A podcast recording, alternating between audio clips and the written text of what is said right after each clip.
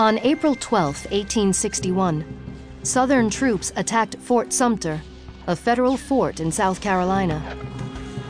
Lincoln knew he had no choice now. The North had to fight the South to bring it back into the Union.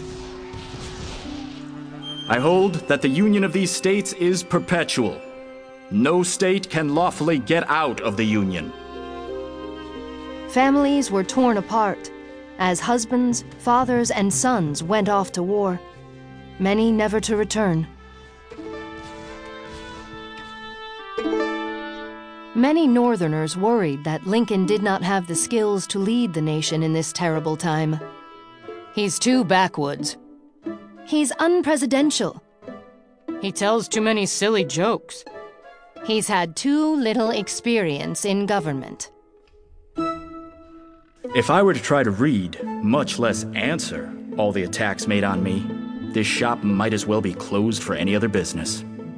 I do the very best I know how the very best I can, and I mean to keep doing so until the end.